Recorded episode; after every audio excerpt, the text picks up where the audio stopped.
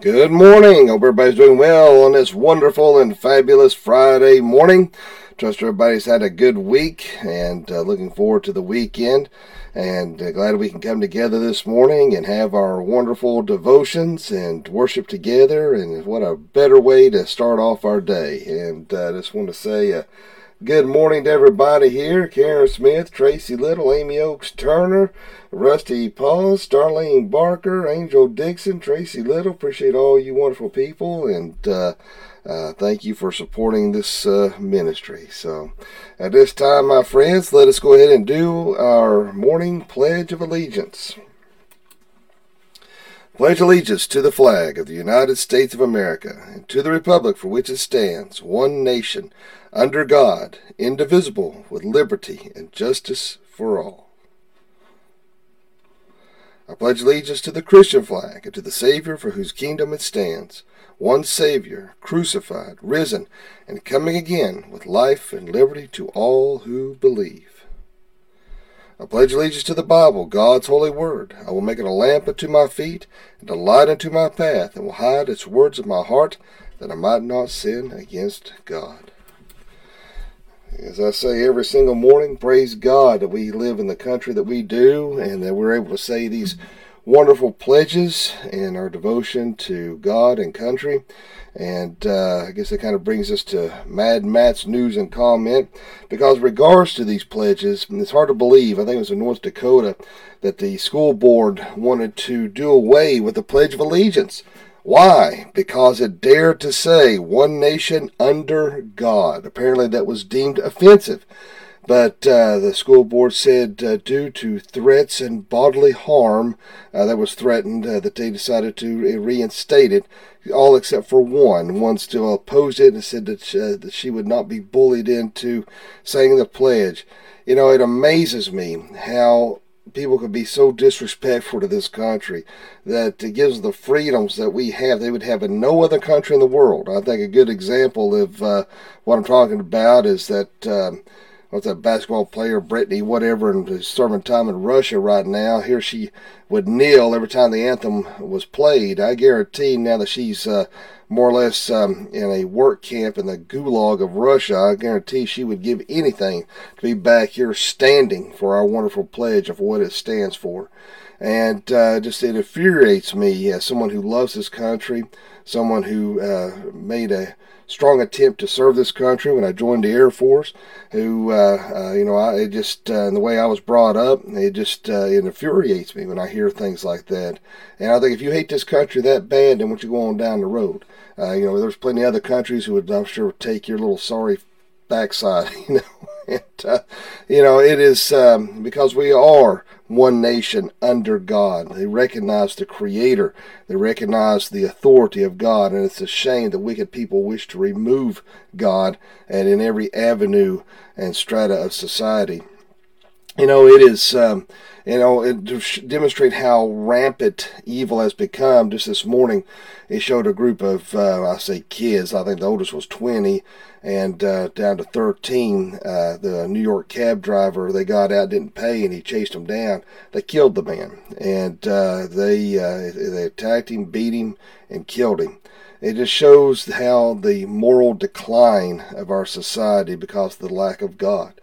Uh, you know, and then you have not only those who hate our country, but those who do love our country and have our best interest at heart, yet we are referred to as extremists. Just as a New Jersey ad campaign for their schools said uh, that they will not tolerate uh, extremists for who uh, are, are, speaking out for political gain uh, or agendas.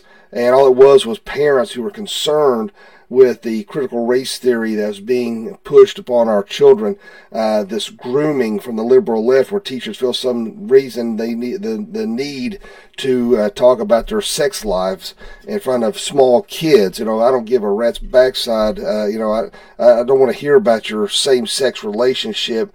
And quite frankly, you know, as, as, unbiblical and ungodly and abominable as same-sex uh, uh, relationships are, even on the heterosexual aspect of that, that has no, you know, your your sex life has no place in the in the in the schoolroom. But if you speak out against that, then apparently you're considered an extremist. Just like the, as I was talking about, I've said several times this week, the word Christian nationalism is another word for extremist. Why? They want to segregate us. They want to deem us as evil bad guys, if you will, who are attacking democracy, referred to as fascist, when the very ones who are screaming that are the very ones who are attacking our democracy, are the, are the very ones who are the fascists, but yet they want to demonize us because they want to get us out of the way. And that's why it's going to take strong Christian men and women to stand for what is right. And it may come at a high cost. I don't know. But the way things are heading, I have a feeling we're just uh, about a hair's breadth away from a civil war. I think people like me and a lot of other people have had a belly full of all this bunch of baloney that, uh, you know, our um, founding fathers would have revolted and fought for a whole lot less than what we're tolerating today. So who knows what may come down the line. But anyway, uh, good morning, Kelly Jet Swift, Debbie Jackson, Michelle Fox Harris, Miss Mousy herself, Mike Kinsley. Appreciate you tuning in. All right, my friends, let's look at our verse of discussion this morning in Hebrews chapter 11, verse 1. Now, faith is the assurance of things hoped for, the conviction of things not seen. All righty, wonderful, beautiful piece of scripture that uh, we uh, can hold dear to our hearts as every piece of God's Word, His love letters to us. You know, we look at uh, the assurance of things hoped for, the conviction of things not seen. Uh, hello, Terry Hudson. Uh, when we're looking at this verse in particular, you know, it is faith is not something that we conjure up on our own. Uh, faith is a gift of God, and it's only something that comes to us once we have converted and given our lives over to Jesus Christ. Sadly, there are those that we see, uh, as I had read, um, I think earlier this week, uh, could have been before, I don't recall, but uh, the parable of the sower and how that when the seed hit the rocky ground, uh, or the seed hit uh, the ground that seemed like it took root and then the weeds choked it out. You see those out there who seem to accept the word of God, who give their lives over to God. You see uh, they seem happy, they seem excited. Then all of a sudden, boom, they're right back out into the world. And they're thinking, what happened? They were at church every time the doors were open. They seemed excited about the Lord. I've seen this many times, I, you know, uh, throughout, uh, since I've started being a minister. Uh, it is it, it it it's hurtful. I'll be honest with you. When I see somebody, it, it pains my heart. When I see somebody seem like they're on fire for the Lord, all of a sudden they're right back out in the world. Uh, people you've seen come to church on a regular basis, all of a sudden they're just gone, and it, it, it's uh, you know, you don't have no explanation. And it, it's just like, did I do something, you know, or did I say something? Or, you know, it really, it does, because when I look at the church, I see it as a church family. And when somebody leaves, it, it it's, it's like a breakup. I mean, it, it, it really hurts my heart when somebody goes and leaves the church. And, you know, it, it they may go to another church. That's, you know, that's their prerogative. And uh, that's what they feel led to do. Then so be it. Still hurts, though. But nonetheless, uh, there are those out there who seem like they, they give, uh, like they're they're on the right path, and they go back in the world. Why? Because when trials hit, when tribulations hit, it is um, uh, they they their faith wavers. Their faith wasn't really there. They're you know we we, can, we see the word not to judge in the Bible. What that's referring to when people erroneously use that uh, is not to judge someone if they say that they're saved. Then we take that at face value. However uh, if they're not bearing fruit, then it begs the question: Were they really saved or not? Because when trials and tribulations hit, and all of a sudden they go right back out into the world, you know, it begs to wonder: Were they really saved? Did were they really committed to Jesus Christ? Because as Christians, we're going to have trials, we're going to have tribulations, we're going to be at battle, we're going to be at war on a daily basis, and that's why we have to have faith and trust in God to weather the storm. And that's the only thing that's going to help us get through that storm is that anchor, that solid rock in the midst of the storm, clinging to that, knowing that God's going to weather us through. You know, you can't help when you talk about situations like this, people like George Mueller, who that gave who sold everything uh, and opened up an orphanage in England, and uh, of course now this is uh, you know uh, probably over hundred years ago when this happened, but uh, or possibly uh, well yeah probably about 100 150 years ago, but I want to say 1800s. Might have been 1900s. Maybe was, I don't know. I don't remember. Anyway, that's not that's irrelevant. but it's a long time ago, and uh, he trusted God uh, no matter what happened. You know, he would speak uh, at churches, and uh, he would, you know, he would never ask for his payment. He just trusted God would give it to him. And there'd be times when he's down to nothing and eating his last morsel of food. He's like, Lord, I really, uh, what am I going to do here?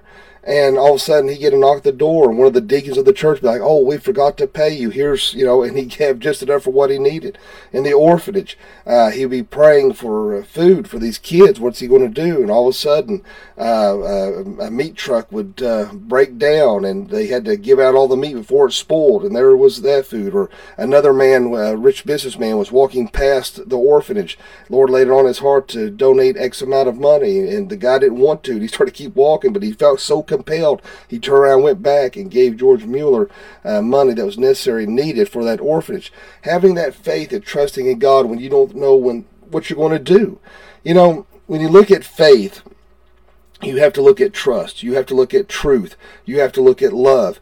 You know, you can't, if there's somebody in your life that you can't trust and that has violated that trust, it's hard to have faith in that person. It's hard to, you know, to depend on that individual if they have violated that trust. But with God, we know that He is truth. We know that He will never leave us. He, we know that He is static. He is strong. We can depend upon Him when everybody else in the whole world will let us down. We can trust in Him.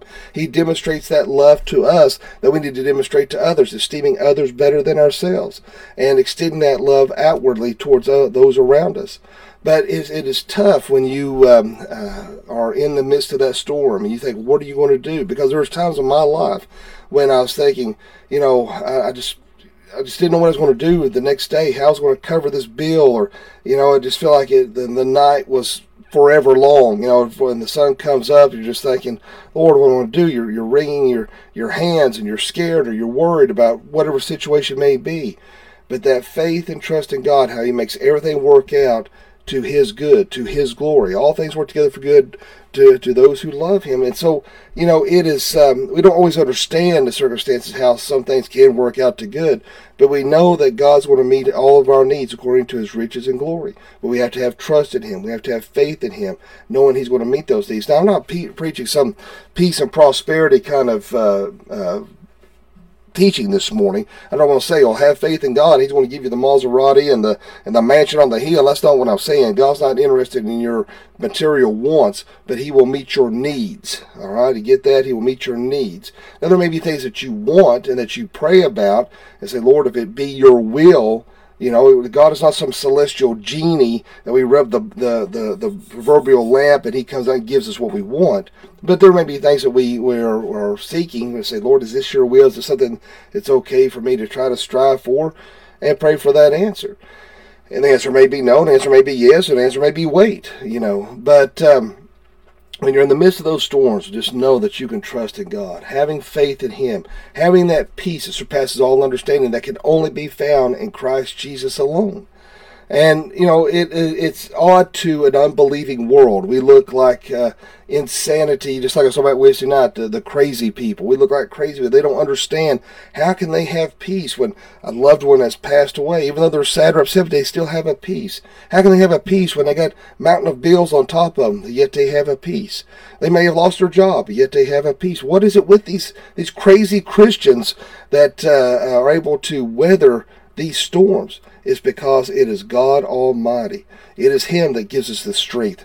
It is Him that gives us the hope. It is Jesus Christ that helps us to endure and to persevere. And that's where you have to keep your faith in and to keep pushing forward, to keep your eyes on God. It is not with drudgery, but with great love for our Heavenly Father because of the great sacrifice He done for us with His atoning work on the cross. And that's why we know where our reward is at. We know where we are headed. So don't let the things of this world drag you down. Let things of this world pull you down. Don't be overwhelmed with depression, sadness, anger. Uh, you know, we got to put all that, give all that to God, that burden. You know, you can't help but think of Pilgrim's Progress, where he was so hunched over by his burdens and the things that he was worried about. But when he come to the cross, he's able to give those burdens to God. A lot of Christians out there are all humped over uh, spiritually, uh, and uh, and they're they're trying to carry the weight of the world on their shoulders because they go. One thing God's word says, "Oh, ye of little faith," because we lack the faith in God, the trust in God, the love in God that is necessary to alleviate all those burdens. Come to me. God says, "Come to me just as you are." All right, you know, He just wants you as you are. Give Him all you are. He wants to take your burdens. You know, it's not, uh, you know, you look at all the other religions out there and you have to achieve certain levels. You have to, uh, uh, you know, meet certain criteria. Uh, you have to atone for your own sins. All this bunch of baloney. When God says, come to me, there's nothing you have to do. Not a thing in the world you have to do. Just come to me. Give it to me. Give me your worries. Give me your fear. Give me your anger. Give me your uh, whatever. Just give it to me. I will take it. You know, you scratch your head and you're thinking, why? You know, uh, it, it, just, uh, uh, sometimes I feel like I ought to write a book called Why Me? You know, why me, Lord? Why? Why would you, you know, why do you waste time with me? you know, it's, uh, it is, uh, you don't understand it, but that's why His grace is sufficient. That's why His love is uh, more than we can ever, compre- ever comprehend, is because God loves us. Jesus loves you. And if you try to make control every avenue of your life, you're going to fail. Only person that's in control is God. And that's when you've got to release or just let that stuff go, let go and let God. I may sound a little cliche, but that's true. You've got to give that over to God. And uh, I know that I've read things where people say, uh, you know, uh, different uh, people in the ministry say, well, you shouldn't use cliches like let go, let God, because your problems are real. Your problems are real, but God is real and God is bigger.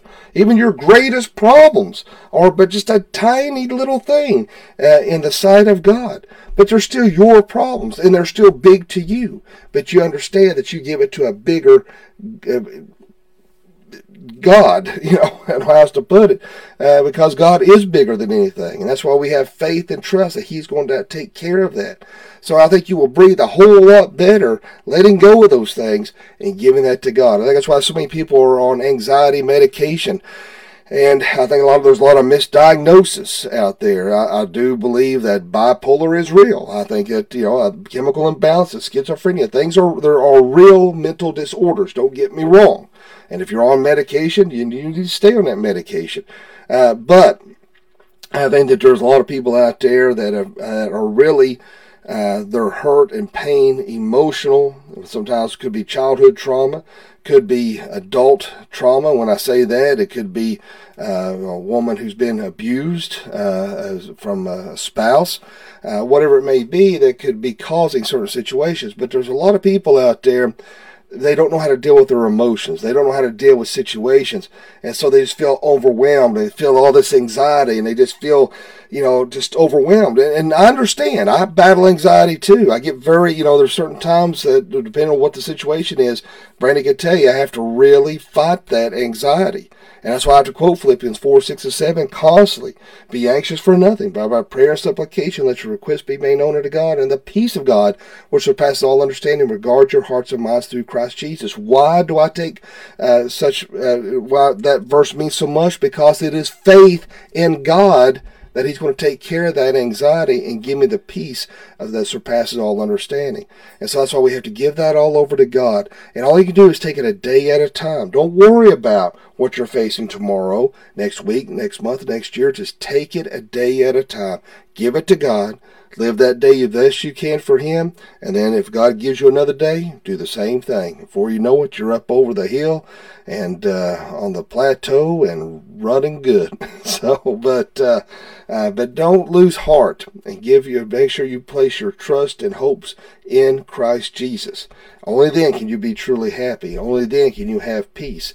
But that's the one thing that we can always depend on is God Almighty. The world will let you down. Family will let you down. Friends will let you down. But God is always there. Why? Because we trust in His truth and His love for us. Let us pray.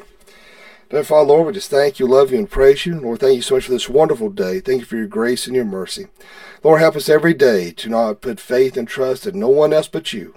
Help us, Lord, to let go of our fears and worries. Help us to let go of the, the want to control. Lord, help us to understand that you are in control. Help us to be selfless All right, Lord, please help us to be not selfish, but selfless, and let us put our, our faith in you. Lord, if there's anyone watching or listening this morning that doesn't know you, let them pray this prayer. Dear God, forgive me of all my sins. Jesus, I know you died on the cross for me. I know you rose from the grave for me. Come into my heart and save me. Fill me with the Holy Spirit. Lord, I pray that you be with all my uh, family and friends who are watching this morning. That you lead God, which will protect them as they're going out and coming in. Keep them safe and well. Be with our children as they're going to school, work, and play. Watch over and keep them safe as well. Put your angels to camp around about them. And Lord, I just pray that uh, everybody have a safe and enjoyable weekend. Be with all those who are traveling. Be with all those, uh, Lord, that have offered up prayer requests on social media and at the church. And Lord, I pray that you be with those situations. Lord, we thank you, love you, and praise you. In Jesus' name I pray. Amen. Well, my friends, I do hope everybody has a great day today, a fantabulous day. And uh, don't forget this Sunday morning, 10:45 a.m., Dr. V. Cumbering bringing the morning message. At 5 p.m., uh, we'll be having our uh, cookout, and so be sure and bring a side dish, dessert, or drink. And uh, Mr. Mike Hensley is going to be on his Blackstone Grill, and he makes a mean hamburger. So come on out for some fun and fellowship. That's at 5 o'clock Sunday evening. Hope everybody has a great and wonderful day, and remember, live each day as if it were your last, because one day it will be. Thanks for watching. God bless.